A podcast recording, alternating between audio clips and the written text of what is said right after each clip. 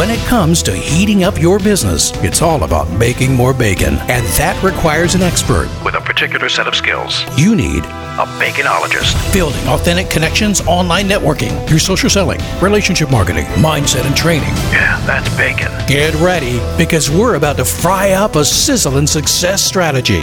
This is the Bacon Podcast with your host and business baconologist, Brian Basilico.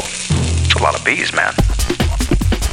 Welcome, everybody. I'm your host, Brian Basilico, and this is the podcast where you learn to make your business sizzle online. So, are you ready to fry up some new business? Hey, peeps. I love my morning walks with my dog Layla, especially here in North Carolina.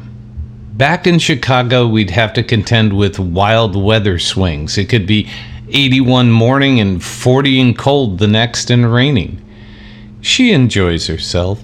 She gets to sniff, do her business, meet other dogs and people, and have an occasional stare down battle with a bunny along the way.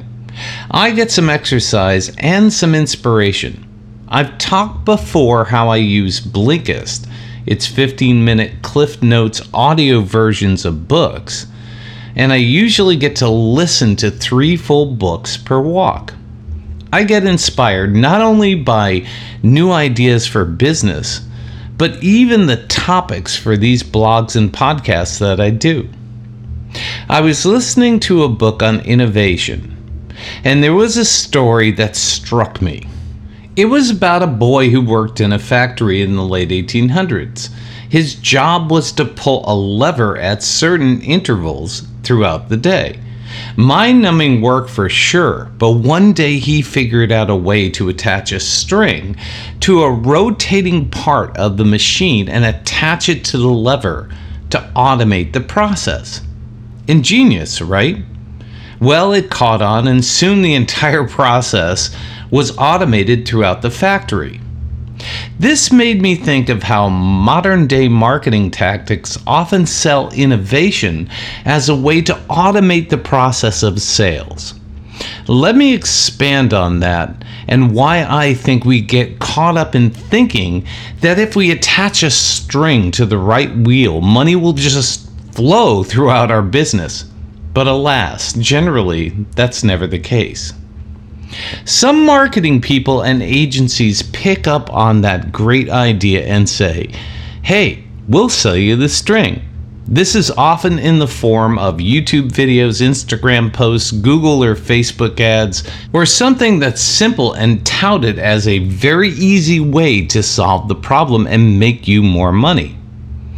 Maybe another agency will say, hey, we have a better string. It could be a braided wire or chain that is stronger and will produce more consistent and longer lasting results.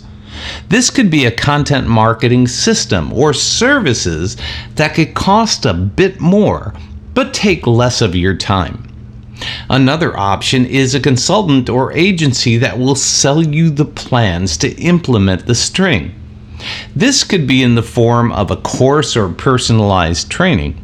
All you have to do is follow their plan, and money will automatically flow into your business. When the audiobook moved on from that story about the boy and the innovative solution, I had one question that was burning a hole in my brain. What happened to the boy? Was he promoted?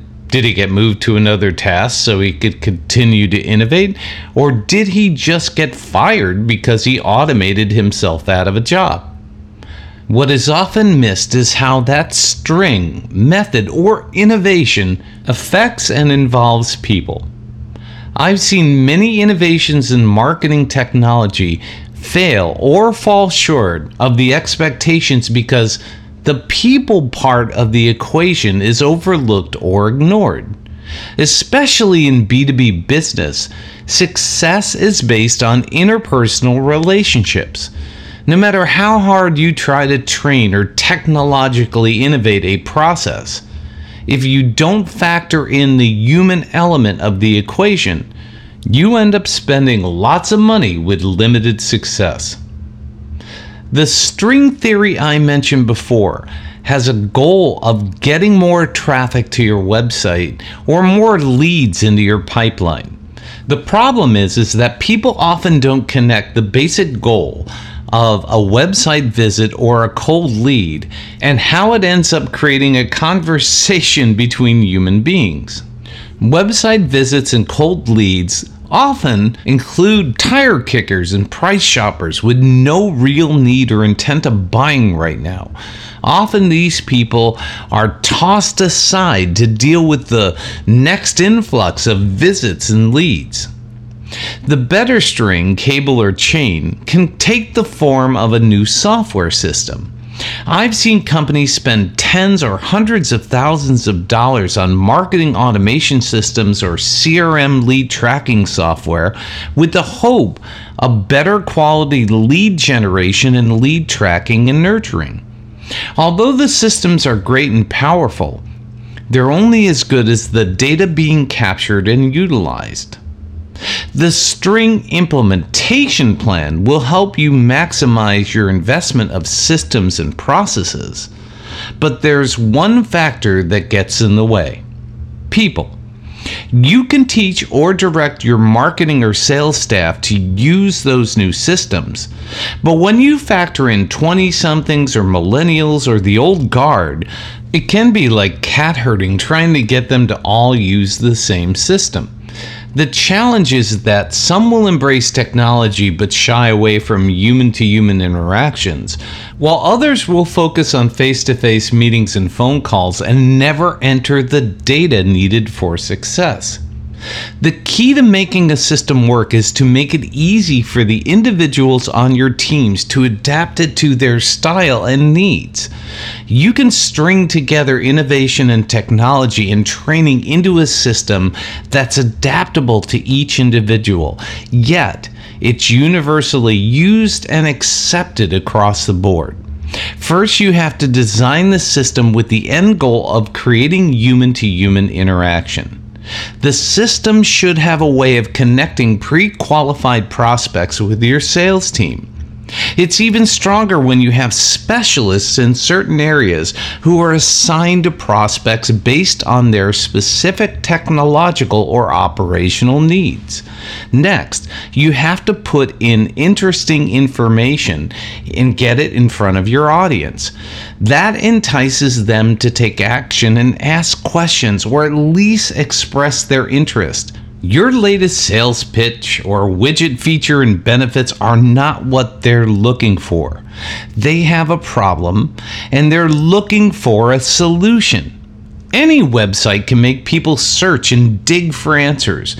But what most of us want is a human to answer questions so we can get a solid and definitive answer quickly and with authority. Chatbots do not replace real interactions like phone calls, Zoom meetings, or emails that are answered immediately, not within 24 or 48 hours. Finally, the information should be innovation that attracts the audience. This often requires top level thought leaders in your company to be the source of information. We've found that interviewing them is much better than asking them to write it. They tend to techno speak while your audience is looking for empathy. A good interviewer and writer can blend that into a message that leads to the ultimate goal of human interaction with your sales team. That can turn ideas into information. This leads to prospects consuming and connecting. Then your sales team can do what they do best. That lets them use their personal strengths and methodologies to form long term bonds that lead to increased sales. So, connecting your customers and prospects with your sales team should be your main goal. That way, everybody gets what they want and generally on their own terms. Thank you for letting us sprinkle some bacon bits into your brains. Want some more? Learn more about this podcast and our guest experts at baconpodcast.com. Have questions? Send them to Ask Brian at baconpodcast.com. Until next time, keep sizzling. And remember, it's all about the bacon.